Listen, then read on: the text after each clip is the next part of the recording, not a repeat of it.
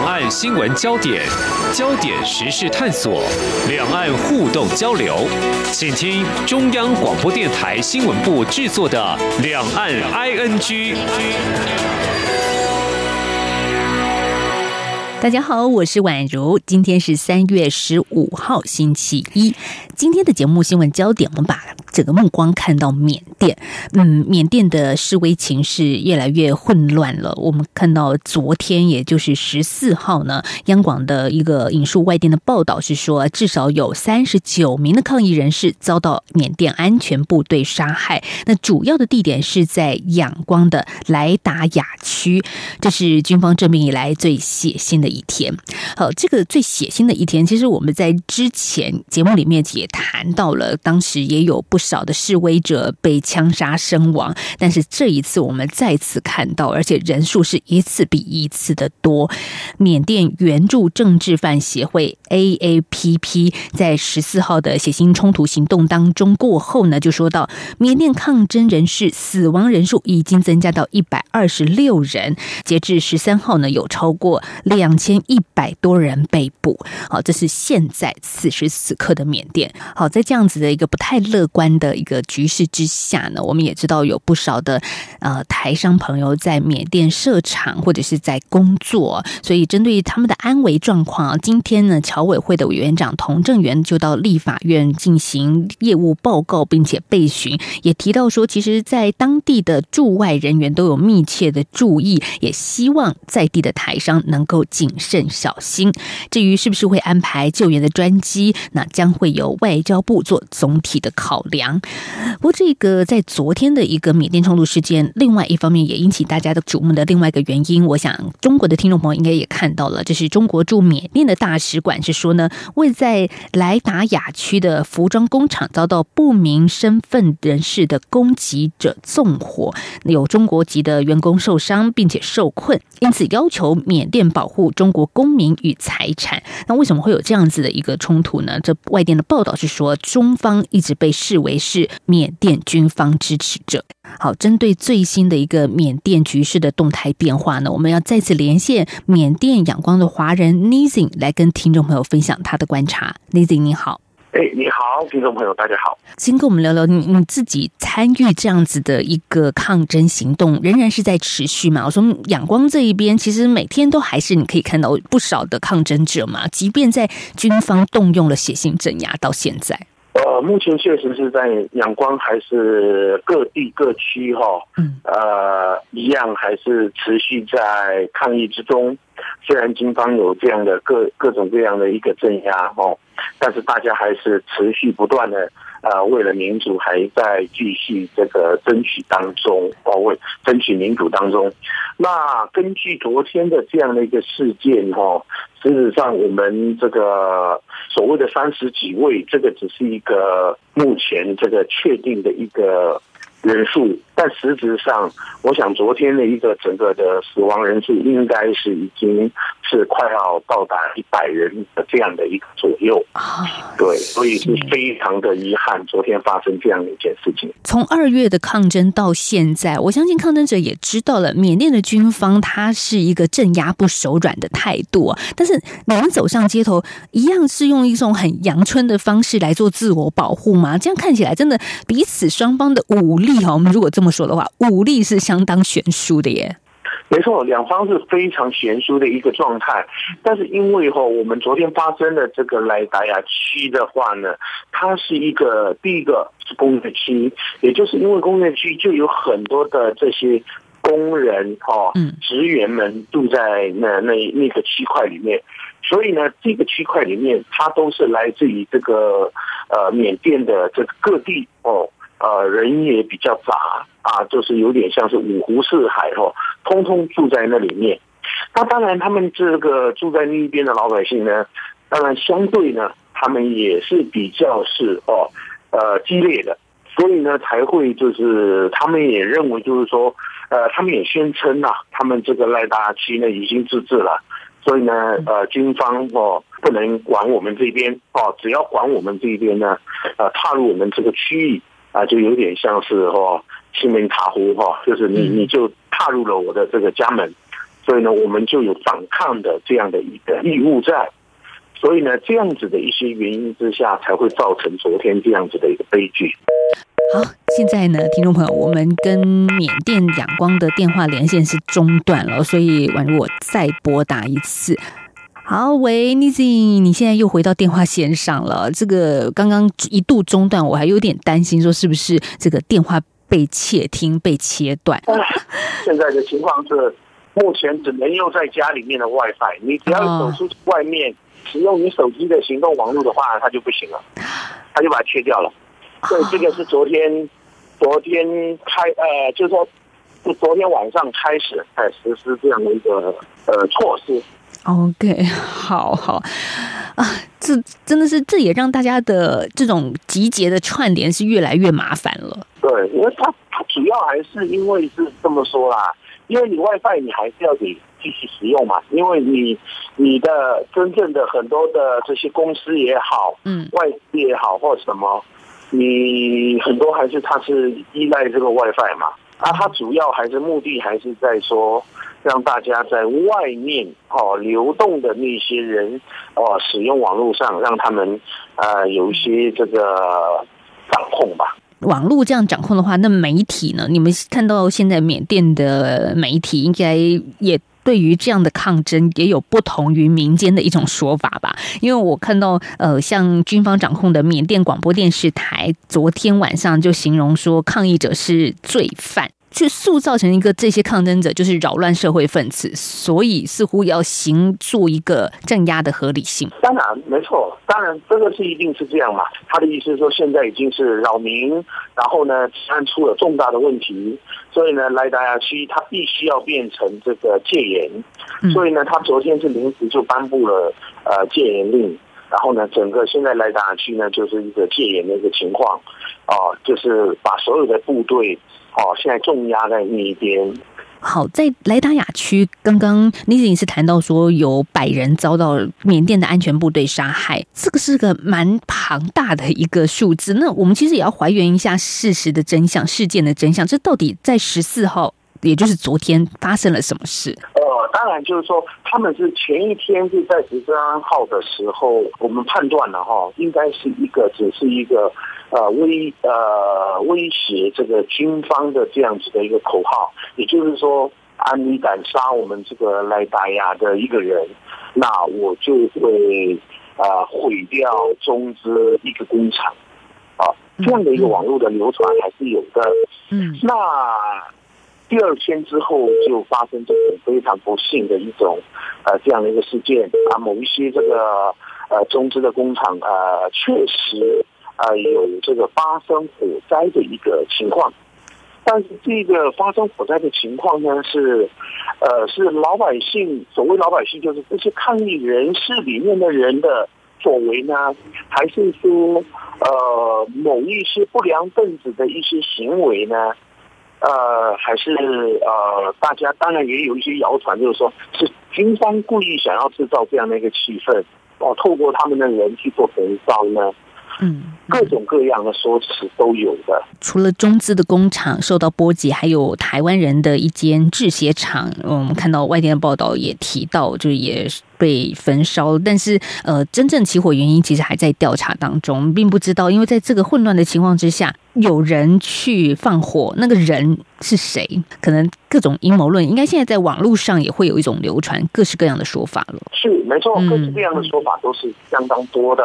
啊，当然，您刚刚提到的一个台资企业，那个是呃，确实有呃损伤了一点哈，损伤了一点，呃，但是呃损损害的不多哦。嗯。然后呢，呃，据我所了解呢，也透过当地的一些情况之后哈。那就让他们知道这个是台资，而不是中资。当然，我也昨天晚上也透过那个看到在网络平台也看到那个公司也正式的用这个缅文哈啊声明是一个百分之百的台资嗯嗯企业，然后呢也每一年呢也都有照顾哈，大约有九千多个缅甸员工啊啊都跟当地的这样的一个社区呢也有非常紧密的。这样的一个连接，所以呢，希望大家不要误会，类似是这样子啊。但是据我所了解，现在这一家工厂目前呃，大家人身安全还是非常。呃呃，还是有保障的。嗯嗯，但对于一些缅甸民众来说，中资跟台资，或者中国人跟台湾人，可能还是没有办法分得很清楚了。当然，这个就比较难嘛，哈、嗯。对呀、啊，大家都是讲的都是语言跟呃这个文化跟这个文字都呃都是几乎已经是非常接近嘛，哈。所以呃也是一致嘛。所以的话呢，难免大家都不知道什么叫做当地的华人，当地的。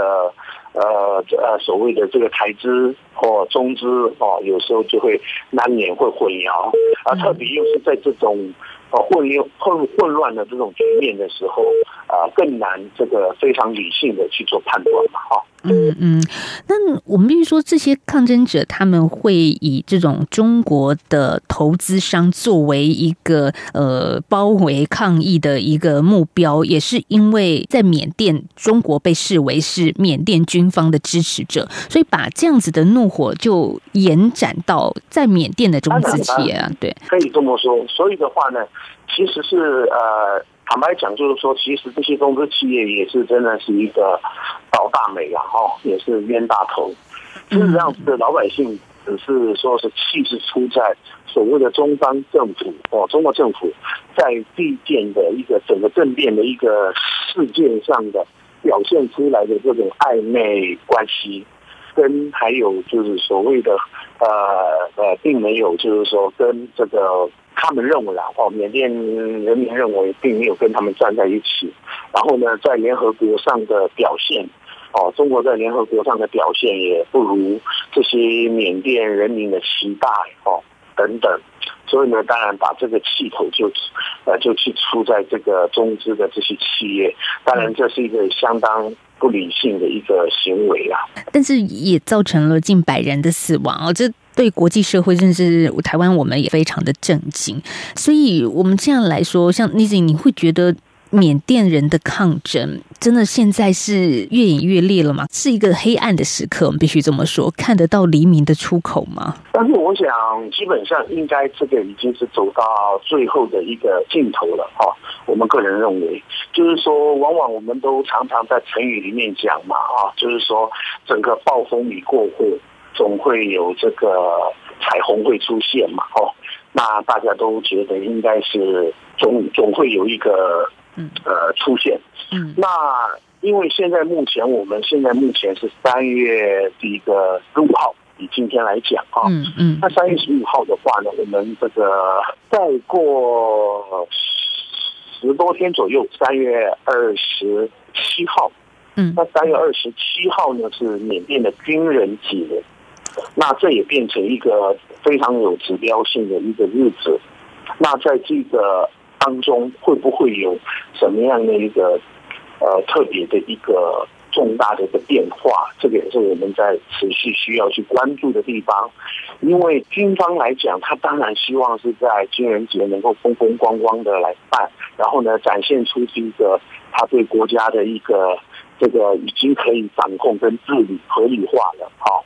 那当然，这个是军方的一个希望。那但是呢，老百姓当然是不希望是让你能够这种梦想能够成真嘛。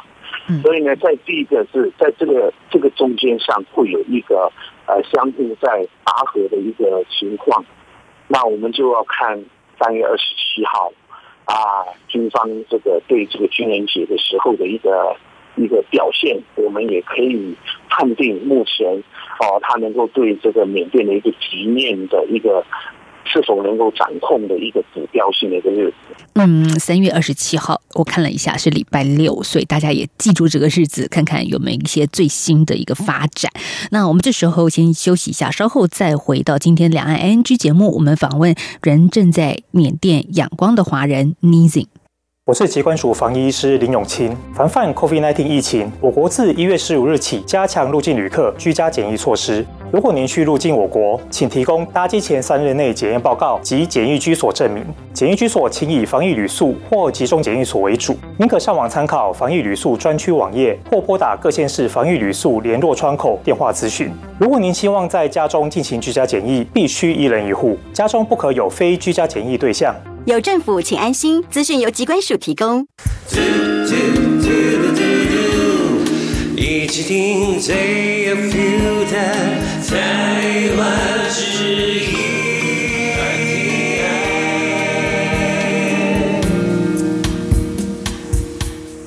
现在所听到的是两岸 ING，我是宛如。在今天我们要来谈的是缅甸的安全部队呢，在昨天，也就是十四号，对示威者持续的开枪。外电报道当中呢是提到，至少有三十九名的抗议人士遭到安全部队杀害。缅甸军方政变以来，又再次出现了最血腥的一天。所以，我们继续来跟在仰光的华人 Nizing 来请教啊。我刚你也提到，像这次。的一个死伤惨重的莱达雅区，他自己是宣布了自治哦，也就是说，他不归政府管了，不归军方管了，所以他等于是自己的领土。如果军人所谓的安全部队进来的话，他们是有权可以反抗的。他们把他认定，他们自己宣称、宣布这样的一个、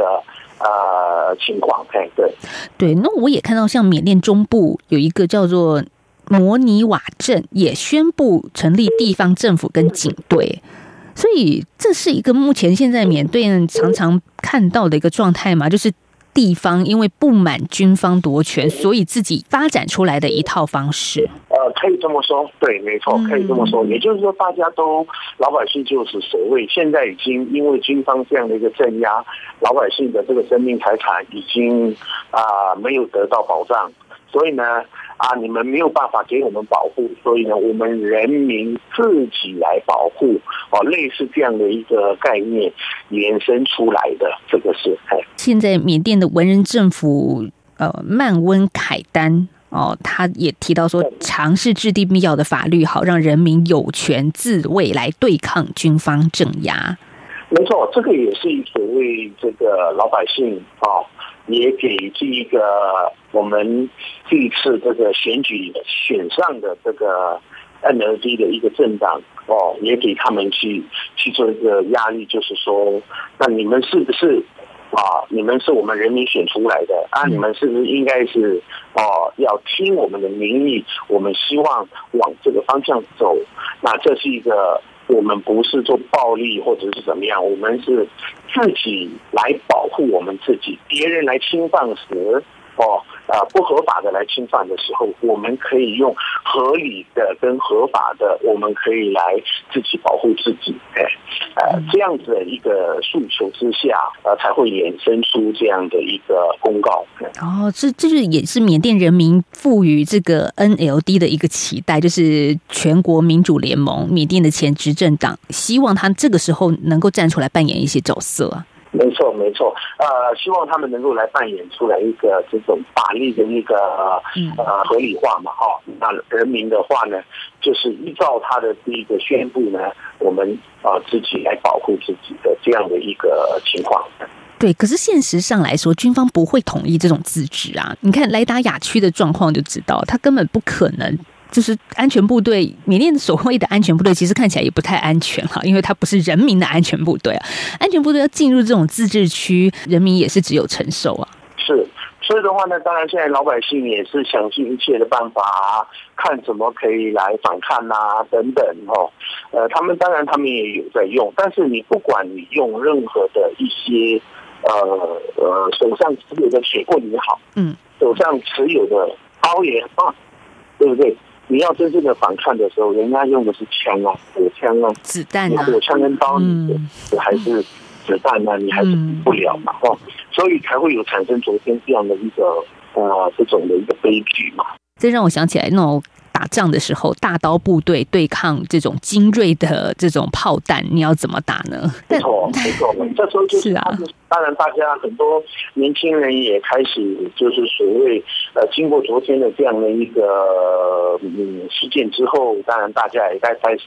发起说啊，我们是不是策略必须要换，而不是这种硬碰硬，而是透过一些游击的方式啊，还是怎么样？哦，在网络上还是有看到这样的一些言论。其实我这礼拜才跟一个朋友聊说，就是缅甸人民这样的抗议有可能发挥什么力量嘛？当然，我那朋友是有一点悲观啊，他觉得缅甸军政府哎是可以撼动的吗？有可能吗？我觉得说在地的缅甸人其实似乎还是抱持一种。希望就是说，硬碰硬好，我们前面可能做过了，但是接下来还有别的策略，我们要端出来。嗯，没错，嗯、呃，确实哦，就是说很困难哦，嗯嗯、啊，单单只是单单只是靠这个缅甸老百姓要对抗。这个军方当然，这是一个相当很困难的一件事情哈，因为毕竟，呃，权力在军方手上哦，这个武武力武器都是在军方手上，老百姓是一个手无寸铁的哦。嗯当然，这个是呃，外界有这样的一个质疑，当然也是一个。呃，很合理的哦，很合理。但是呃，就是所谓的，就是说这一次的这个探侦里面，我们所看到的是，除公务人员现在已经是啊、几乎百分之哈啊七十五以上啊、都已经是整个不啊、呃、不合作运动啊不上班了哈。那整个银行现在是停摆了，让国家的这个机机器是整个是在停摆的一个情况。即使你有权利，但是国家没有在运作，就死在那边死水嘛，哈，变成这样。当然，第三个的话呢，因为老百姓的这样的一个抗争，哦，让国际看得到，啊，让国际社会知道，然后呢，透过这种各国的一些这个资源跟各国的这种压力，哈。呃，使使得让这个军方哈也有所这个呃压迫嘛哈。那当然，另外一个是我们这个现在目前在海外里面有派系的这些哈联联合国的一些代表啊等等哦，这些也透过呃各国在协商哦如何来协助呃这些缅甸的人民，让这个民主哦恢复到这个呃原来的这样的一个原貌。嗯当然，这个是这个这个缅甸的民这个民主的这个路要成功，不是不能只是靠老百姓的，是要靠各个的各个的一个力量哦，来一起来推导这样的一个这个不合理、不合法的这样的军方的这样的一个势力。嗯你你现在还在？还是会去参与抗争吗？就是即便这么危险的状态之下，而且前阵子我们也看到缅甸的一位华人，一个女孩子，她也不幸的被杀害了。当然，因为一般来讲，华人还是相对还是哦，呃，长辈们还是比较保守啦。哦，当然这样的一个保守的局面，你也不能怪他们。嗯，怎么说呢？因为他们是长期在一九六零年代、一九八零年代都有遭受过呃这种排华。跟这种被打压的这样的一个局面，所以呢，让他们这个感受到哦这种的局面的时候，他当然是保守的、害怕的哦，不希望回到这种一九六零年代、一九八零年代，呃，那华华人呃被受害哦，所以他们是相对是保守的。但是年轻的这一辈的话呢，基本上。哦，他也接触过所谓的这种国际的一个层面，他也在这一块缅甸这一块土地上，也跟这些缅甸人民哦都已经是一起相处了嘛，几乎本来就是一个不能说几乎啦，本来也就是一个缅甸的一份子嘛。嗯嗯，这年轻人还是有抱着，就是说希望缅甸能够发展民主的这呃这样的一个情况，抱着这样的一个希望。而去大跟跟缅甸人民哈站在一起，啊，来抗议，然后呢争取民主，啊，这也是一个呃呃理所当然的事情嘛，哈。嗯，当然就是面对一个这样子的现况，那大家的选择会有不同。那其实这是每个人的个人选择。只是说，像那些你所接触的一些台侨啊，就是台湾人在当地有没有这段时间想赶快回到台湾呢？啊，当然，呃，有一些有一些的话呢，哦，呃，比较是这种呃小型企业的哈，啊、呃，当然有一些，一方面是它是新冠肺炎哦。的一个这样的一个疫情的一个风波，然后第二个呢，又遇到这样的一个政变，当然他们就会，呃，就呃选择回去台湾的还是还是有的，但是有一些已经在缅甸已经生根大概二十年了，那几乎他们的工厂，他们有他们的这个台干。哦，他们有他们的这些缅甸当地的员工，他们还是有有一个需要照顾这些员工的这样的一个企业责任在嘛？他们认为哦，嗯，所以呢，依据目前，呃，还是还是有一些这个大厂的，还是愿意是这个守在缅甸的，对，嗯，所以这些大厂即便在这个时刻还是可以运作吗？还是全当然目前都罢工了嘛？目前是整个是停摆的，对对。主要除了你不罢工，除了你不罢工哈，主要的问题还是你原料进不来，